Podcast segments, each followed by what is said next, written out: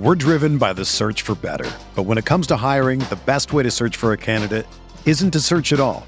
Don't search match with Indeed. Indeed is your matching and hiring platform with over 350 million global monthly visitors, according to Indeed data, and a matching engine that helps you find quality candidates fast. Ditch the busy work. Use Indeed for scheduling, screening, and messaging so you can connect with candidates faster. Leveraging over 140 million qualifications and preferences every day, Indeed's matching engine is constantly learning from your preferences, so the more you use Indeed, the better it gets. Join more than 3.5 million businesses worldwide that use Indeed to hire great talent fast. And listeners of this show will get a $75 sponsored job credit to get your jobs more visibility at Indeed.com slash BlueWire. Just go to Indeed.com slash BlueWire right now and support our show by saying that you heard about Indeed on this podcast. That's Indeed.com slash BlueWire. Terms and conditions apply. Need to hire? You need Indeed. Another day is here, and you're ready for it. What to wear? Check. Breakfast, lunch, and dinner? Check. Planning for what's next and how to save for it? That's where Bank of America can help. For your financial to-dos, Bank of America has experts ready to help get you closer to your goals. Get started at one of our local financial centers or 24-7 in our mobile banking app. Find a location near you at bankofamerica.com slash talk to us. What would you like the power to do? Mobile banking requires downloading the app and is only available for select devices. Message and data rates may apply. Bank of America and a member FDIC. What is up, everybody? Welcome back to another episode of Stay Hot. I'm Bladen Kirk, as always by my two favorite co-hosts of all time, Huel Jinkley and Theo Ash. I mean, Matt Sponhour and Theo Ash. We have a great, we have a great episode planned for you all today. We're going to, of course, recap Game Five of the NBA Finals. We have a few pretty interesting NFL storylines to talk about. Um, Minkah Fitzpatrick got paid. We'll touch on that. Apparently, there was a rumor of an offer from the Miami Dolphins to Sean Payton, which would make him an insane like a hundred million dollars, something crazy. So we have we have a lot to talk about in the NFL, and then we're gonna do another rank it segment. And I don't know if I'll spill the. I'll just say we're gonna do chip flavors today, so that'll be that'll be fun. You know, I like chips. I think Theo likes chips. I think Matt likes chips. So that should be fun. But before we get into that, Matthew, how are you guys doing today? Matthew, Matt Theo just sounds like you just said Matthew. I thought you were just Matt Theo. Uh, Actually, yeah, Theo, you are fired. I don't know if you got the memo, but I'm good. I'm on vacation as I so often am nowadays, I guess. um, but I am up here in Crescent Beach in Northern California. Uh, I've been getting a lot of sun, as you can see from my skin tone right now. I don't know why I'm so washed out. Can you not to, focus your camera? I can if I put my like hand bit. in front of me like that, but I'm not going to do that the whole episode. So you're just going to get ghostly white Theo today. My chip flavors. Never mind. I'm not going to say it. Um, I had lemon ice cream the other day, Blade. That was my, yesterday. I found oh. lemon ice cream and I ate it and I must say, I thought it lived up to the hype. I thought it was quite re- refreshing. I thought it was a refreshing little snack, um, citrusy and, and cold on a on a hot day. It's it's like lemonade, you know. I thought it was I thought it was quite refreshing. I thought, you know, Bladen might be onto something here. I don't know if I'd I'd rank it in my top three ice creams, but you know, that meme. I've said this. I've been on record before. Is I think your greatest sin in that ice cream ranking was having peanut butter ice cream number two, not lemon ice cream number three. And that's the one that really stood out to me as being the one that you should be like, that should go down as a bad take, considering peanut butter ice cream doesn't even exist. And uh, anyway, but I did think the lemon ice cream was refreshing. So I got to give you credit there. I, I, w- I wouldn't have gotten it if it wasn't to, for you. To all to to everyone on Twitter and in the chalkboard that is giving me shit for lemon ice cream. What now? what, what now? now? Yeah. Has the Theo Ash uh passed to- the Theo Ash vibe check? It did. It did. Matt, how are you doing? I'm good. I uh, I'm ready a little bit for war here, as Theo war? told me before the podcast that he's going to maybe said he's oh, going to hype no, up. yeah, I already know. I said, "quote I'm gonna I'm gonna dick ride Steph Curry."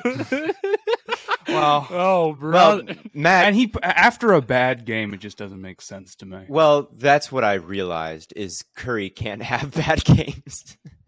that's not true. Ca- well, See, this is here's here's here's actually here's my problem with this because I know what the argument is is that his off ball is so good that even when the shots don't go in for him, he's great. It's which but is the, right. I think that's or true. like the threat of him is still good even when the shots don't go in, or like how like defenses have to adjust to him. But that's true for every great player. I think it's especially true for him, and, and, and it's especially true for him. But the gap is like way overstated. You would never consider saying this, like, oh well, he didn't shoot well, but he drew a lot of defensive attention. That Steph Curry is the only player who will ever get that. Not even LeBron. I don't. I don't even know if LeBron gets that kind of like narrative. Uh, all I know is this: Curry went 0 for 9 in the last finals game, right? And and it was really a poor performance from a lot of the Warriors outside Andrew. I think Klay Thompson was the only one to hit a three or some stat like that in that whole game, and they still won. And with Curry on the court, despite his bad shooting, the Warriors' offensive rating was like 117. And with him off the court, albeit in just a couple minutes, 10 minutes or so, it was like 67 or something ridiculously low by like that. And just like because Curry also, and the difference between him and someone like LeBron or someone like even KD is just how active off ball he is and just how far out his range extends that you have to account for him which where I, I, think like when you say his his gravity or whatever i think it is especially so um, with him. I think that it's especially true with him where he can really really dictate things whether the threes are falling or not just by being out there.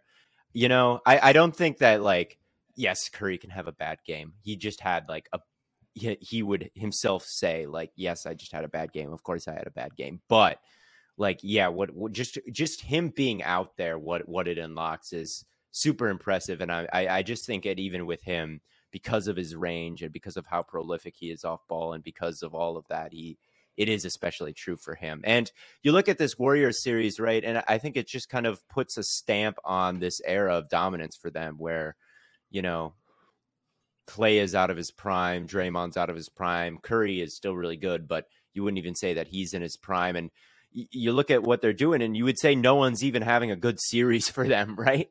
You're like Poole is Draymond bad series, Poole bad series, Curry's been up and down, you know, really bad last game. Klay, you know, should Klay and Draymond even be out there? Those, those have been the narratives that have dominated this way, and they're still up on a team that beat Erik Spoelstra's one-seeded Heat on a team that beat Giannis, on a team that sw- swept KD on the Nets. No one on the Warriors is even having a good series, like a great series by the standards of like NBA Twitter. And they're still up on this Celtics team. And I, I don't know. I just think it's super impressive what what they're doing. And I, I think they're going to close it out here pretty soon. Just like I said during the NBA live a, a while ago was, yeah, I think the the Celtics might get off to kind of a hot start. You know, they went up 2 1 and then Warriors would figure them out. I think that's what's been going on. So that's all I want to say about Curry is like, yes, Warriors fans maybe hype up his gravity a little bit too much if he's getting compared to like, oh, it's just him and MJ now, like that viral tweet the other day said. That's a little bit too much. But I, I do think his his gravity and and being accounting for him even when he doesn't have the ball or when he's not hitting his shots is a little bit more severe than than a lot of the other NBA players. I think that like I don't know what bothers me about the Curry stuff is that that really is true for like and it is particularly true for Steph Curry. I will not deny that. Steph Curry's off-ball gravity is better than anybody's. But you will never that doesn't mean but this is something it's, it's just never brought up with any other player. Like and, if, if for any other reason, for instance, if Draymond Green shoots poorly, it, no one, no one's going to be like, but he he's still important defense. Like he will never get that. True, that's excuse. fair. Like uh, that wasn't even considered. Oh, he's not scoring enough. It's every every other player in the NBA has to do it in the box score. They can't go out and shoot poorly, and and and get the and get a pass like that. Yeah. Um, and I think Curry has had a really good series though. Like you see people trolling and being like, "Oh, is Wiggins going to get right?" Yeah, no. and I don't even he's, think he's not the he's no, not the most he's valuable not, player. Obviously, he's not. Um, but uh, so unless Curry would have to play like this for two more games, and Wiggins would have to drop like forty twice and have them win. And or they lose. Like that would be yeah, yeah. Or like obviously, yeah, if they lose, then Curry wouldn't get it. Um, but I also think that like that's a good point about. It doesn't feel like many of the Warriors are having a good series. Who would you say is overall? Like for the Celtics, that's true. Rob Williams, I th- right. Like, yeah, it, it, it feels like maybe maybe that just goes to to show NBA Twitter standards are ridiculous. Yeah, it is. And it's against the best two of the best defenses in basketball, right? Draymond and the Warriors are a great defense. Um, Celtics have a great defense, right? And this is true for every right. sport. You don't put up great numbers against great players usually. You just don't. Elite edge rushers don't go for their five sack games against David Bakhtiari or Joe Thomas or, Trent, or Williams. Trent Williams. They, it just doesn't happen. You know, if you're looking and looking for the guys who just routinely dominate great opponents, you're not going to find them really, unless they're Darrelle Revis in the year 2009. Right. So, you know, they, p- good players, great players almost always put up their biggest games against dog shit players. yeah. yeah. And it I just, mean... and people expect it unless they're like LeBron in 2018 or something like that. It, it just doesn't happen right. all the time. It's like rare, rare greatness to watch just a totally dominant finals performance. And these are two kind of like notably good defenses. So yeah, I, I think you're right, Matt, where it's like and and and then you look at like well it's like, oh well the Warriors aren't really having a particularly great series, but the reason that they're up is because I think of the way they've been able to handle the Celtics defense as opposed like the Celtics I don't think have been able to handle like the the Warriors defense really at all. I mean I, I watch like I feel like the Celtics try and score way too quickly into the shot clock sometimes. They they don't like Tatum tries to move the ball, but Curry just moves. It's a, it comes naturally to guys like Curry and Klay and Draymond to get the ball around, and it just doesn't for the Celtics. And it that like comes that very apparent when when you're watching them against a really good defense. Yeah, I mean it's it's kind of inexplicable with the Celtics how much their offense can just fall apart. Uh, and I know the the Warriors are a good defense. I don't want to take away from them, but um, I mean the fourth quarter was a disaster. There's some games where they come out and they just aren't going to protect the ball and they're going to turn it over in as many dumb ways as possible. And um, you know, Draymond Green, we've said this is it's the same thing we've said. You know, playmaking doesn't come natural to them. It leads to dumb turnovers. Draymond Green said before the series started that.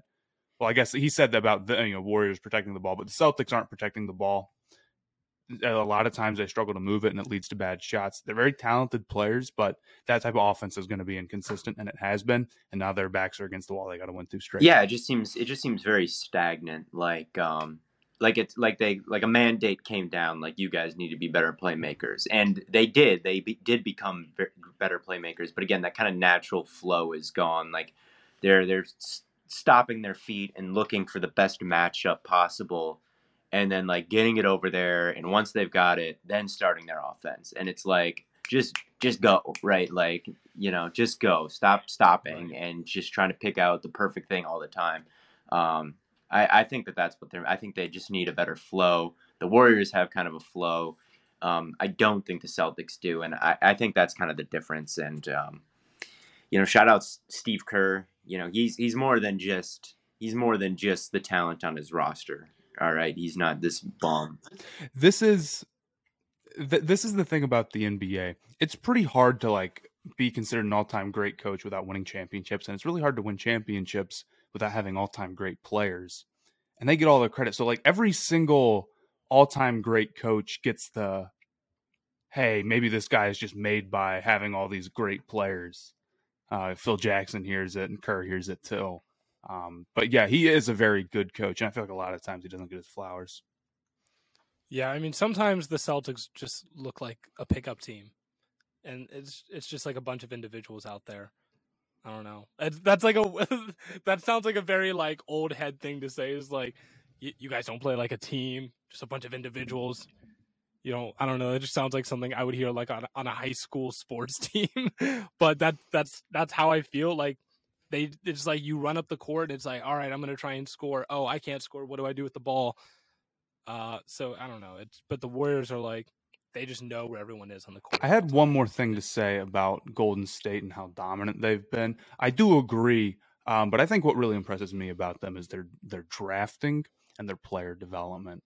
I think that's what's kept them so great. Obviously you know having steph curry you need that all-time player but uh, gary payton played for like 20 different NBA teams.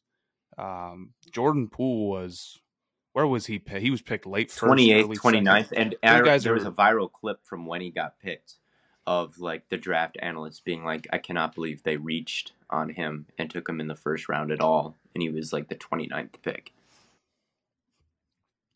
I mean, you see Andrew Wiggins, right? Yeah, you see Andrew Wiggins is playing his best basketball and I know it hasn't turned out yet, but I feel really good about like Kuminga and Moses Moody. Um, being able to retool like that, they're willing to spend the money to keep their guys. Um, and I don't know if you guys saw that. This was a checkbook win. Did you guys see that? I did see. Who was that? Was that Win? Take... No, it wasn't Windhorst, was it? No. It was? it was? Yes. Okay. It was. I actually don't think like here's I don't think he's totally off base with that take there is some truth to like it, you know how in baseball the Yankees and the A's aren't playing like the same game, like totally different team building games. To a lesser extent, that's true in the NBA. The Lakers and the Hornets are not playing the same game. And I understand the frustration. Like, I get it a little bit because, like, a small market team might not be able to be in the luxury tax for as long as Golden State has been. So, like, I guess maybe that's where that came from. But that, I think that's true for a lot of teams. Um, and most championship teams are going to be weighing the luxury tax. So I do think it's bogus, but there is some truth to you know the Warriors being able to spend a lot of money, and maybe it's harder for smaller. I have a question teams. for you then. With mm-hmm. Curry being how old is he? Thirty one. Draymond thirty two. He's 33. 33. Oh, yeah. He's 33. Draymond's 32. Klay has had these injuries and he's got to be in his 30s as well. How many more years mm-hmm. do you think the the Warriors title window is open. Do you think this is their last chance? Next year being their last t- chance? Have you given that any thought at all? And this this is what's crazy about them. I mean, I really teams are you know you kind of have to build up to being a championship team, and then your moment comes and you gotta get it when when it's open. The Warriors don't work that way because of how well they draft. That's what keeps them so like that's what when a team beats expectations long term like that's because they're drafting well and they're doing that. I'd say that they're going to have a big problem when either Draymond Green is not an amazing defender or Steph Curry loses it. Those are when when those are the those are the two dudes where you can draft really well and you still might not get another Curry. You might not get another yeah. Draymond. You um, might not get another Curry, right? you won't get another. Yeah, it's like Draymond. I could see you won't get another Curry, maybe with like coaching, maybe, but I don't know if I'd I think you can have a good. It'll it'll be a lot easier to have a great uh, defense without Draymond Green, but I think getting a defender like Green is going to be pretty rare. He's very high all time, I think, defensively. Um, but I, I think that I think that Curry Curry projects to be good for a long time. He does. Yeah. Absolutely. Um, I mean, he's playing he's playing nuts um, and you know, he's aged fine. I mean, he's not who he was in 2016, maybe, but uh, his play style just uh, yeah. you know bodes well for that type of stuff. Draymond Green, I'm not really sure. I don't know what to think of how much longer he's got. But once one of those two guys are done, you need like Jordan Poole to really like be consistent, or you need like Kuminga to maybe be that guy because his ceiling's really high. So we'll see. But I'd say for the next two years, I'd be pretty surprised if they aren't in the same conversation. Yeah, and I think that this changed changed the Warriors forever. Like this run changed the Warriors forever and ever just because like they're now one of the league's great franchises, which they never were before this, and they're in California, and they've got the owner willing to go into the luxury tax. And like, you know, after Kobe left, you know, how long did it take for the for the Lakers to win a title again? Like ten years or so, you know, eight, nine, ten years. And that might feel like a long time if you're a Lakers fan, but if you're a Hornets fan or if you're a Suns fan, I mean, you can deal with a 10 year window, right? right? Like, and then they attracted a LeBron James, right? If you're Golden State from this point on, I think you're one of the league's gold standard franchises.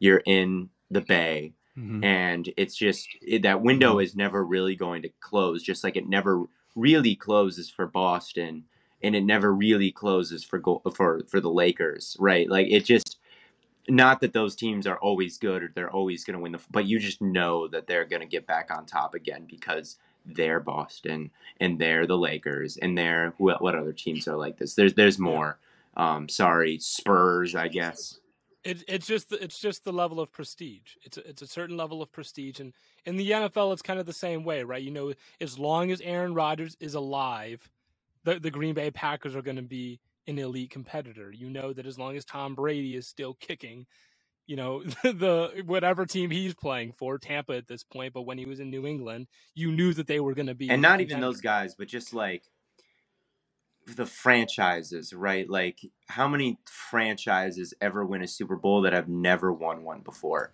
It's pretty rare, right? Like a lot of the times cycles kind of like yeah. the Steelers or the Cowboys the or the 49ers or you know, it, it's they're they're that level of franchise now. Yeah. And before Curry got there, you would never mention the Golden State Warriors. You'd mention them as closer to a, a Clippers caliber, you know, second fiddle type of team. You know, so I, I definitely feel like their their championship window always is going to kind of be open past Curry, past Draymond, past all of it. All that being said, uh, would you guys like to hear an ad read from you? Oh, I'd love to. From my very first. All right, sports fanatics, have you heard about Prize Picks? Prize Picks is daily fantasy made easy. I love this, and I know you will too. Prize Picks offers more NBA props than any other DFS operator and offers every player and stat category you can think of.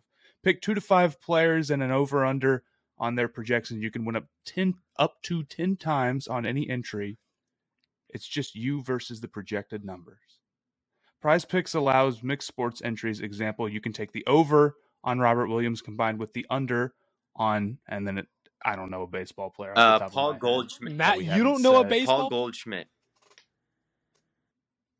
Paul Goldschmidt in the same entry. Users that deposit and use our promo code will receive a 100% instant deposit match on up to $100. Just be sure to use promo code Stay Hot, all one word, all caps. Don't hesitate. Check out prizepicks.com and use promo code Stay Hot or go to the App Store and download the app today. Prize Picks is daily fantasy made easy. Thank you for that, Matt. I didn't realize how good of a season Paul Goldschmidt was having. I was like, is he still in the league? Me well, neither. He was an old Diamondbacks. He was an old Diamondbacks player, and everybody down here loves him. And then he got traded to the Cardinals a while ago, and he's currently leading the league in slugging percentage and OPS and OPS plus and total bases and and hits and all of that. Shout yeah, I didn't realize. I didn't realize how good he was being. Take the over. Yeah, take the over on that guy, I suppose. He's only 34. I, I I don't know how old he was. He seemed like he was getting older. But anyway, I digress. Some Paul Goldschmidt praise. Shout out Cole Bradley for being a big Paul Goldschmidt fan down here. But anyway, I digress. Do you want to talk about some uh, NFL? Kyler Murray and Lamar Jackson both uh, reported to camp, even though there's uh, some contract disputes going on. Lamar doesn't surprise me. Um, and really, I don't know if Kyler surprises me either that they showed up. Like, at the end of the day, if you want to get paid, I think the easiest way to do that is just to ball out. So, like, what what are you gonna do? Just like hold out and and then what? They and hope for you. a contract. I think yeah, that's like, the whole plan. I'm not gonna. Yeah, lie. but like, but if it's, but if, but if you're like, oh, I'm just not gonna play, and they're like, yeah, well, we need to see more from you. You're like, okay, I guess. I don't know. I'm just like, I'm just not that surprised. Like, I feel like if I was in a contract dispute with like Blue Wire, and they're like, we need to see more, I think I would just be. Like, I feel like for. I don't know. oh, I, I, I kind of feel like uh, with Kyler and Lamar. I mean, we've been talking about this for a while, where it's like you know, the teams probably don't like they they. It's really not a great idea to pay those quarterbacks those huge contracts. Like just because you're a top ten quarterback doesn't mean that it's worth it. And a lot of teams have a hard time building the rest of their team. Those teams probably know it and want to you know see like an MVP season if they're going to commit that money. But those quarterbacks know that if, you know, they were a free agent, they could get that money right now. So why should they risk not, you know, being set for life forever and ever and ever and ever, even more than they are now? So I think that's the problem. And I don't see that being like solved anytime soon, honestly. I think both those parties are probably right to think that. With Schultz, yeah, I don't know. There's Schultz, but one one thing I was working on, I've I've been working on building out a list of players that I think you should pay no matter what. That you just like blank check, like you like you're not going to be able to just like find and replace this guy. And I think Lamar might be one of those guys that I I think I would just like. I think I would pay him whatever he wants. I well, really that list do. is the top ten quarterbacks, right? It's just no, not like Aaron Donald's on that list. Like Aaron Donald, Cooper Kupp. Like after the season Kupp had, I think you pay him whatever you want, whatever he wants. Um, so it's just like any player that is like totally like you're not gonna get that out of like you're not just gonna find find that in the draft. Yeah, I think this is what my take on it is this. I feel like holdouts. I mean, Aaron Rodgers last year was, I mean, it sounded like a touch and go situation all summer, and then he showed up to OTAs. Like if he showed up to OT, OTAs, like everyone's showing up who wants a new contract is showing up to OTAs because he was pissed. I think um, holding out once it gets to like real games, hold. I mean, if you want a new con like a new contract, wait until it starts truly affecting the win loss record.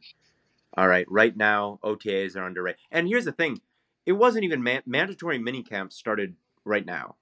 Voluntary mini camps is what was happening before, so Yeah. it's not like these two even did anything wrong. They were just not there for something voluntary. So that's worth saying. But hypothetically, in a world where they want new contracts, which they do, um, if you're to hold out, like, I, I don't even think like June mini camps would even matter because the coaches are just like, all right, great, we can build some depth.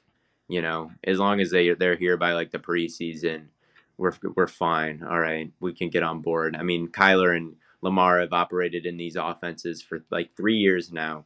Lamar probably four. So, you know, it's not it's not even so much that they need that they like need to be there for anything. I think, and and they're there when they need to be there. I don't know. I think these situations will work themselves out. You know, without a quarter, they almost they almost always, always, do. except for like the Le'Veon Bell situation. You know, and and some of these running backs where they actually held out an entire year and that was a situation where like right at the peak of the running backs don't matter like think tank like a running back is holding out there is no such dialogue happening around quarterbacks yet um, and that that shoe hasn't dropped where a team has has just been like it's jumped the shark it's gone too far we haven't really seen that yet perhaps one of these days it will happen um, i think especially with wide receiver No. but i just don't think it, it with these two guys now i think I think that that it'll all work itself out. I guess. No, I I agree. I think at some point one of these teams will make the call to not pay the top 10 quarterback. And that that's when it'll really really jump the shark, but I don't know if it's going to be Especially if that team goes on to win after not doing that. right. Right. It'll Right, be it'll like, be if the interesting to see how that plays out. The thing is is that's the type of move that could get you fired so quickly, dude. That's why it might never happen. Right. Like And I look at Cousins. It would have to be like a very established GM with the owner behind him or If- something.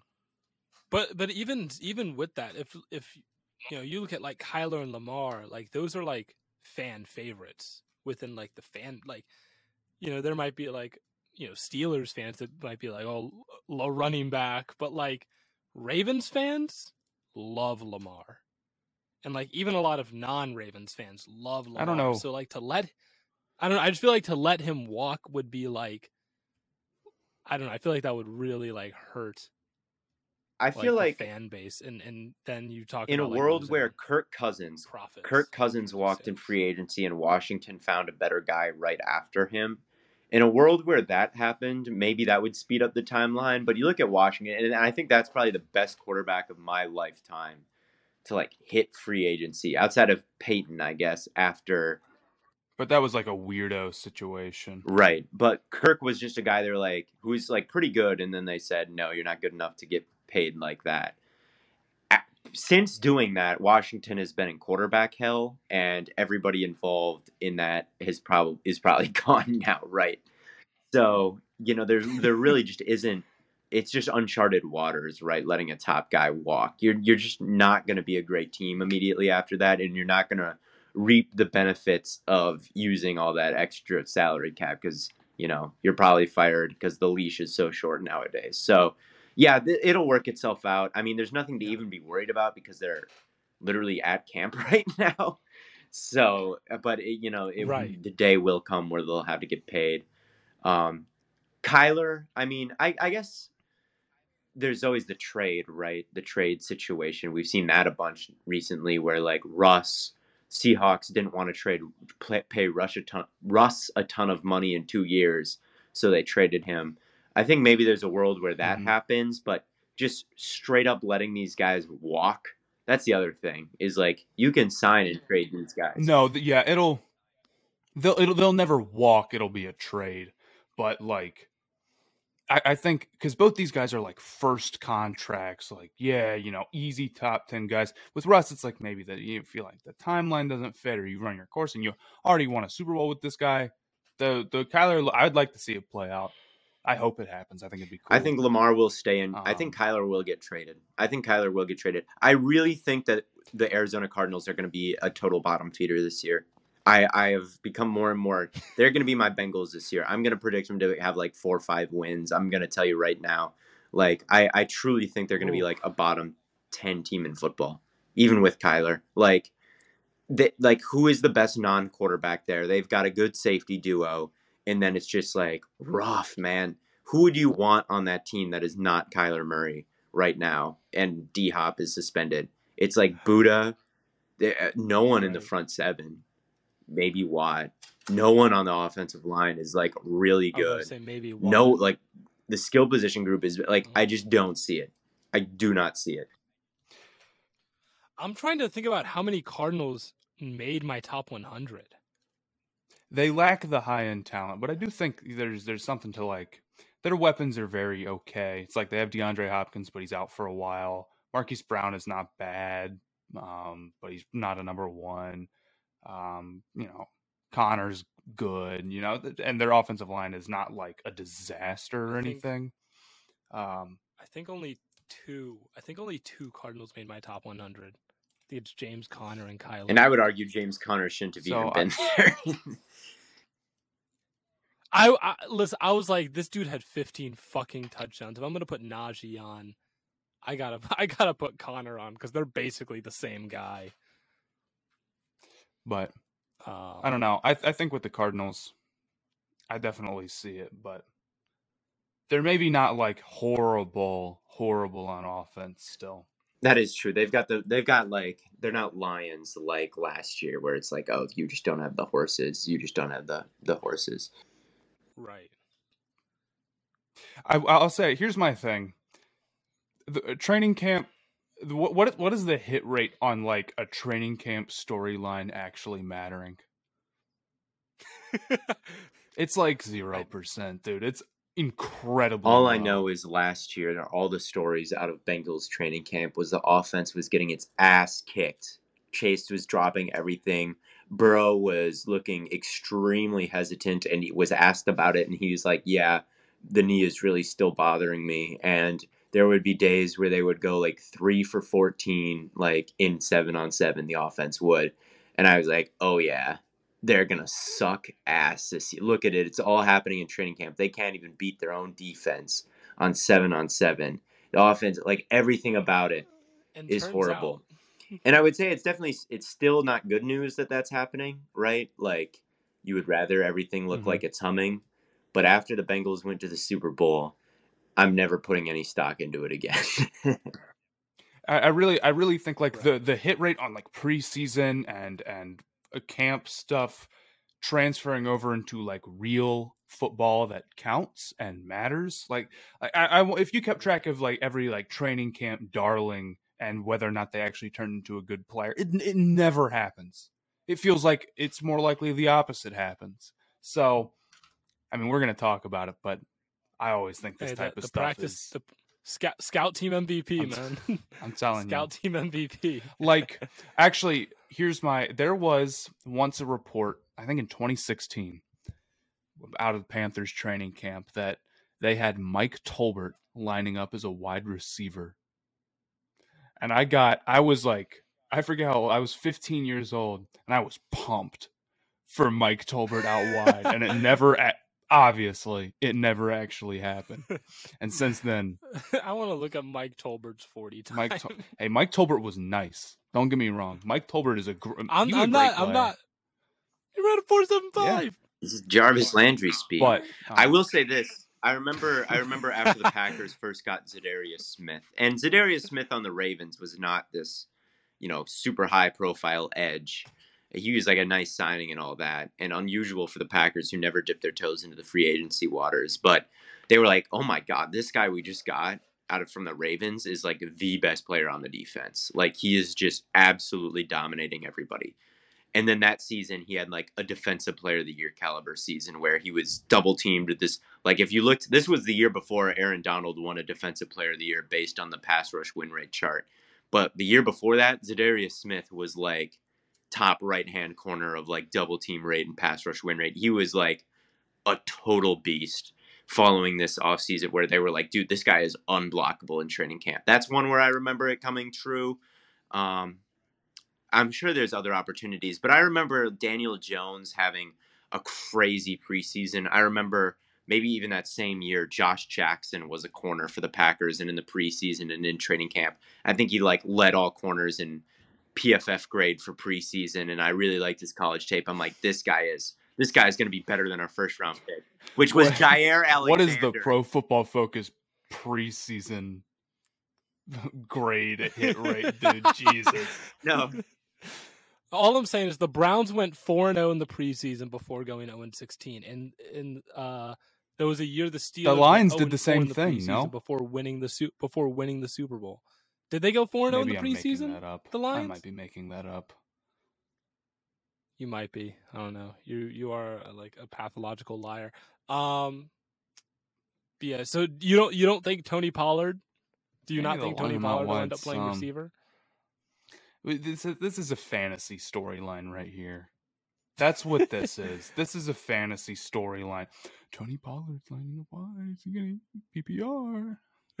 Stop. That are, that are replacing Amari. Well, I actually I would understand it. It would be cool. Um, and you know, with the Deebo Samuel stuff, everyone wants to be Deebo Samuel, and I'm gonna have my running backs be wide receivers, and my wide receivers be running backs, and Biden's America. Bring back don't- tradition. yeah, that's what I'm. It, it, they're positions for a reason. You don't say, "Oh, I have Make 11 Cowboys guys out there." No, you say, "I have a quarterback. I have a running back or two. So, I'm against oh it. my gosh. Make make the Cowboys great again. Um No, I mean I mean you think Pollard, Pollard does like return kicks and stuff. But um did you want Theo, were you gonna mention Sean I was going to Payton mention Minkah's Minkah contract? Fitzpatrick getting a big deal. I, he's a good safety. Like My main takeaway actually was this because he's a good safety. He got paid. Bang, done. he's a good safety. You gotta But pay. m- Yeah, to me, I think I thought about Jessie Bates, who is currently holding out. He's another holdout for the Bengals, and with the contract that Mm. Minkah just got, pretty healthy contract for a safety. All right, the positional value, maybe you'd expect that to be kind of like running back. Some of these big running back deals kind of come in shorter and shorter of what you might expect. Um, you could maybe see safety starting to take the same fate because that's one that that kind of gets talked about in the same way, but that did not happen. So for a guy like Jessie Bates, like I really think that that his time in, in Cincinnati could legitimately be over. That was my first thought looking at this contract. That's not that's not a bad way to look at it. I I know Jessie Bates was like that was kind of the same situation that happened with uh, Earl Thomas. Actually, that's exactly what happened with Earl Thomas. Earl Thomas was holding out, and I think it was John Johnson, right? The Browns paid John Johnson, or was it someone else got paid? Maybe it was Jamal Adams got paid, and it kind of reset the safety market. And then Earl Thomas went to the Ravens.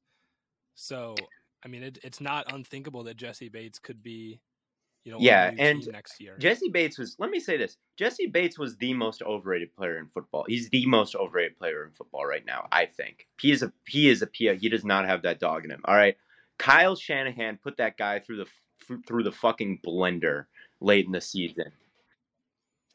he gave him the Blake Martinez treatment. All right, Jessie Bates was lost out there, and now the Bengals, the Cincinnati Bengals, the most homegrown talent friendly team in football. There has never been a guy like that the Bengals drafted who are they are not willing to give a contract. And of all the teams out there, the Cincinnati Bengals aren't willing to fork over all this money for him. That should tell you something in my eyes. Um, I also think it's interesting that the the Steelers now have the high, the most expensive defense in football right now, and the least expensive offense. And I'm I'm curious to see how that turns out. That's my only point. I'm, I'm just in. Yeah, I mean, yeah, I, I, I thought this. I thought the Steelers' defense was underwhelming last year. Um, but I and like I think a lot of people would agree that like Minkah was a little bit underwhelming last year. But yeah, I've talked to some Steelers fans and they feel like he was not played properly, that he was kind of out of position a lot of times. So I, I, I am interested to see kind of how they. How yeah, because when I watched the Steelers and I, I didn't like religious, maybe this will be a, maybe my next um, all twenty two will be on Minkah because PFF hated his year. They, yeah. they just hated it.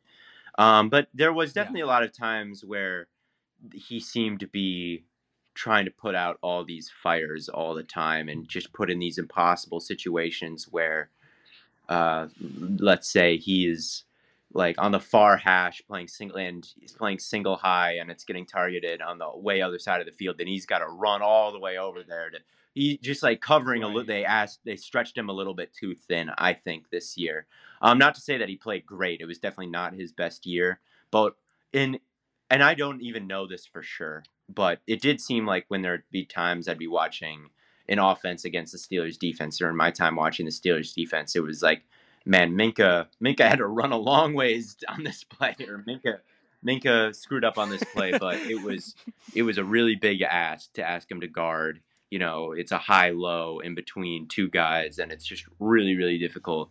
You're going to be wrong, and I I'll be I'll do that'll be my next all 22. How about that, Minkah Fitzpatrick?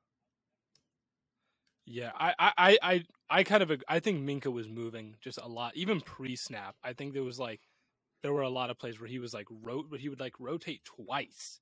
He would have to rotate twice and then have to get over and guard like a large section of the field. So it, it really was just a lot for him last year. But I, I, I think he's worth it. You know, four years, 73 and a half. Do you know the, do you know the guarantee? Pay good amount? players, right?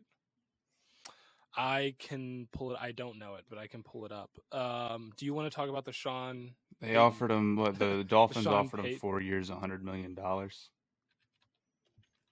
Yeah, it's a lot. That's. I'm.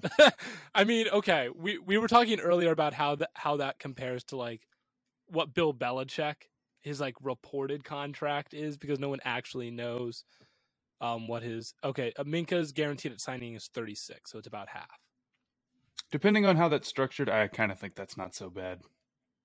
This guy was it's first not. team All Pro two years in a row. If you have that contract, but you've structured it so you get off a lot of the guaranteed money in the first couple years, you're not really risking all that much. Um, no, I like it. And then you'll be able to like build out your offense in the next couple of years. I like it a lot. Um, Sean, yeah, if the Dolphins had paid Sean Payton a hundred. I don't. Yeah, I don't know if I have too much. Is, is there any coach that's worth that? I mean, it kind of doesn't like matter. like, who cares? Like, right? Like, it doesn't matter how much you pay your coach outside of like how much money does your like owner a, have and how much space. does he want to pay. If I don't know who owns the Dolphins, Steve if you want to pay Steven, Sean Payton, or is he the GM? I should know this with all the with all the shit that happened with the Dolphins. Like, I think it's Ross. Oh, yeah, I think it is. Yeah, I know that off the top of my head, actually. Wow. That's because of the Flores uh, lawsuit. His name was up. Right. Uh, that, that was that was a good call. Well, if he wants that. to pay twenty five million um, dollars for a coach, God bless him. My takeaway on this, um, I think coach contracts. Go ahead, Matt. Oh, I'm just saying. I think coach contracts are going to get start getting like really ramping up here because I remember Matt Rhule got a big contract from Tepper, and all the uh, co- apparently all the other owners were pissed about it because it kind of reset the market. Tepper is horrible, dude. He's still got to be the worst owner. I yeah, this not to make this about the Panthers, but like, why did he leave a half-finished building? Dude, just is, talk about that. I, do, I actually want to. It know. is un. How do you know why he left a mm. half-finished building out in the middle of nowhere?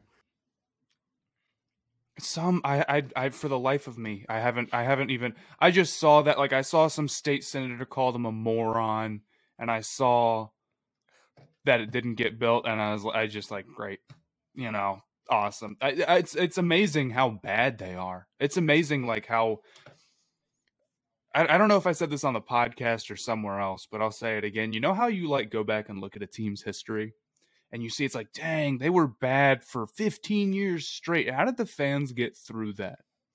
And I'm like, well, it must because they like didn't know that they were about. I know with the Panthers, they're gonna be bad for a long time. Um, and I think so much of like being good is having like an owner who knows what they're doing. And if you don't have one, man, it can it can be a it, it can be the rest of your life. You're not gonna have a strong or, team. And or you have an owner that's willing to like be hands off. Yeah, and, and just has that, a good. That GM. was the Brown. That was the Browns' problem for like I think seven it still years. is the Browns' problem. Has I I don't Haslam when Did he, ha- didn't um, Haslam want Haslam the Watson his- trade super bad, and that's why they got back in the running? I think Oh, that's I what happened. that. All I know, Haslam Haslam made a deal with Hue Jackson when the Browns had Hue Jackson as their coach. You know, because Hue Jackson was like, "Listen, I can't come in here and be like all the and you give me like a year and a half to get shit right, and if I don't, you fire me." Right? He's like, "Give me two solid years, and if shit hits the fan, you can let me go." Right? And uh, you know, with, with Haslam, he was like, "Okay." You know, fine, I'll I'll I'll take hands off. And since then, he's been pretty good about not intervening with like player decisions and and coaching decisions, or not coach, but like player decisions and like you know trades and all that. Because Haslam Haslam wanted Manziel, yeah, right? That was like a like that was like so it was shit like that. Um, and then like when the when the Browns like gutted the franchise after 2014, that was Haslam again. So it was just it was just a lot to um to have your owner be kind of like in there when you like have your GM and your and it's like it's like let me do my fucking job. You know, you paid me to you're paying me to do this. Let me do this.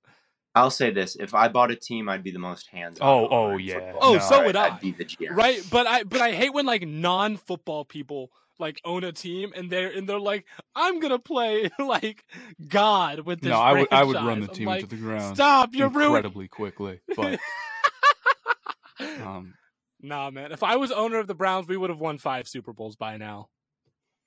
I put that on everything. After trading for the most talented man in the world, Derek Carr.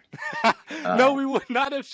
No, because we would have drafted Derek Carr in 2014. We wouldn't have had to trade for him. He'd be our quarterback, right? And he'd already be our quarterback.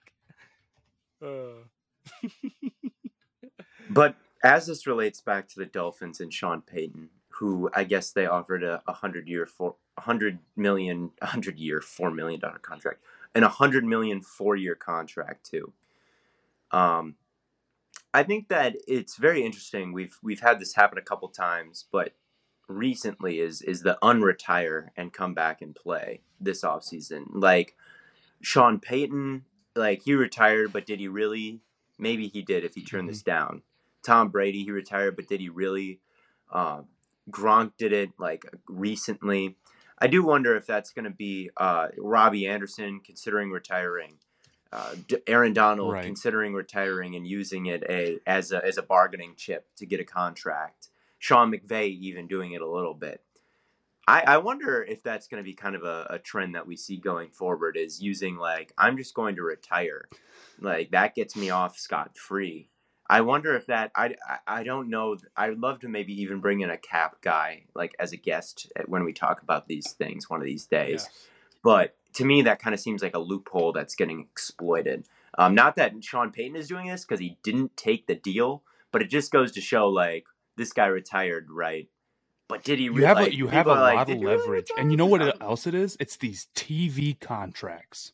These guys go and they do these. You can go like all of a sudden, it's like a TV deal is a sweet gig. You make bank, and there's like far less pressure. So once a guy feels happy with their career, they can re- like us. I'm telling. once a guy once a guy retires and, and starts doing that, now they have all the leverage to get back in. Like if somebody wants Peyton, well, you you're not just trying to like give me the highest contract of any team because I'm planning on coaching. You have to bring me out of retirement. So you can offer the best contract. And I might not even say yes. I don't have to. And I'm making money doing something way easier. Uh, so I, I think I think yeah, retiring and the TV stuff and all that has just given people who do that a ton of leverage. I'd like I Theo, you mentioned you want to bring a cap guy on. I I know PFF has someone who's a cap expert. Like they specifically I, I always cap it, expert and and I because they they were on like the PFF NFL podcast. Like they brought him on specifically for but then like he's hired on their staff or at least he was. I don't know if he still is. So I might like mm-hmm. reach out to Seth or someone and see if they still have that guy. But yeah, yeah. I mean, there's guys we can talk to, and you know, we did not to make this a meeting about the guest. no, I'm, I'm, just saying, like, we want to do that. Like, I'm. Jason Fitzgerald from Over the Cap is a really good Twitter follow, and he's got a podcast all about like I've, just I've listened to that cap, cap. Donald, how do the Rams do it?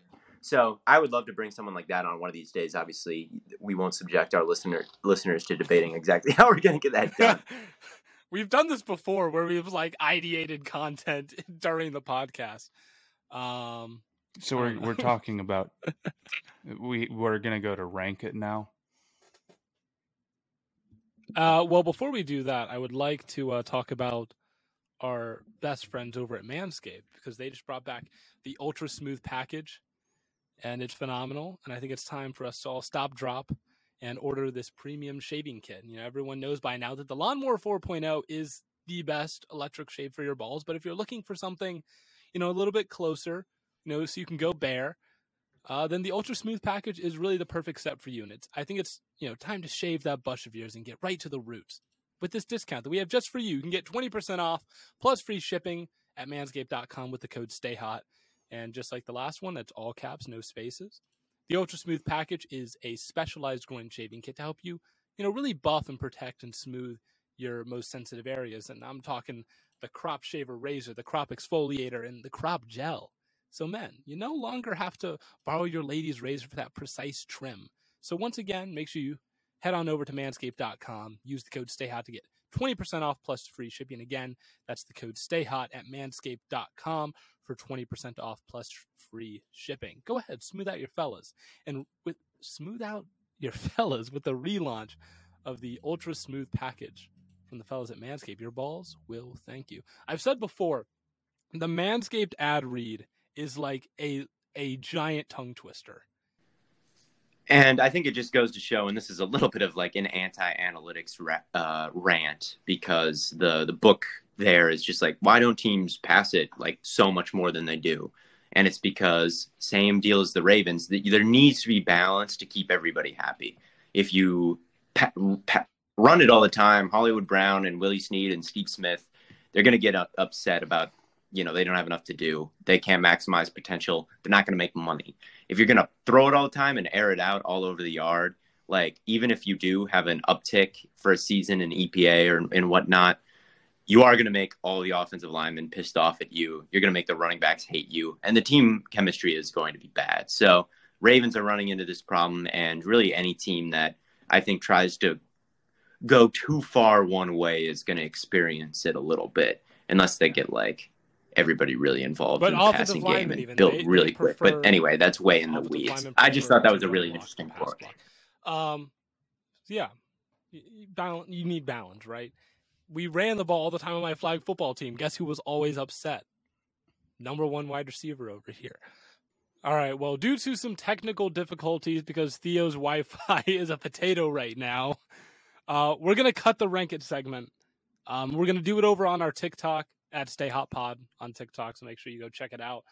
Um, yeah, you're gonna get to see me get crucified for my food opinions again. But as always, tons and tons of content coming away on all platforms. We'll be back uh, Monday with another episode. Of course, recap the finals, and uh, yeah, excited to see excited to see how things wrap up in the NBA. We'll be back with some live streams. Oh, Matt, do you do you wanna do you wanna do Minecraft on live on Saturday? Uh, that... uh, let me see what my schedule's like, but okay, I might be down. no, uh, well, I'll either be playing Madden or I'm playing mine. Theo, are you gonna have like an? Are you gonna have adequate internet to play Minecraft? I wouldn't bet on it. I'm the world's biggest, biggest, biggest Minecraft fan, though. But that's not because I think it's bad. It's just because I'm not a very big spend a bunch of time on a video game person, and it does require kind of a, yeah. a substantial time thing. So that's the only reason. We we were thinking of we were thinking of speed running like a world to like because Matt's never beaten the Ender Dragon, so we were thinking of like. I've never beaten. I've never defeated the Ender Dragon. That would so be a YouTube thing. I, I'll go grind film. All right. He's gonna grind some film. I'll, I'll watch. All right. Well, that you guys some pointers on what could have done. He's gonna be in our ear. I'll coach. But that that wraps things up for us. Tons and tons of content coming on all platforms. We'll be back Monday. And as always, from Corn Boy, Bird Boy, and Lemon Boy, we will catch you all on the flippity flop.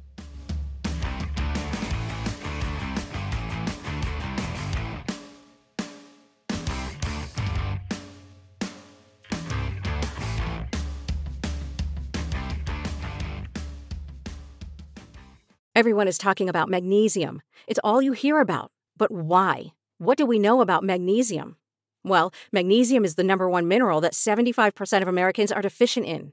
If you are a woman over 35, magnesium will help you rediscover balance, energy, and vitality. Magnesium supports more than 300 enzymatic reactions in your body, including those involved in hormonal balance.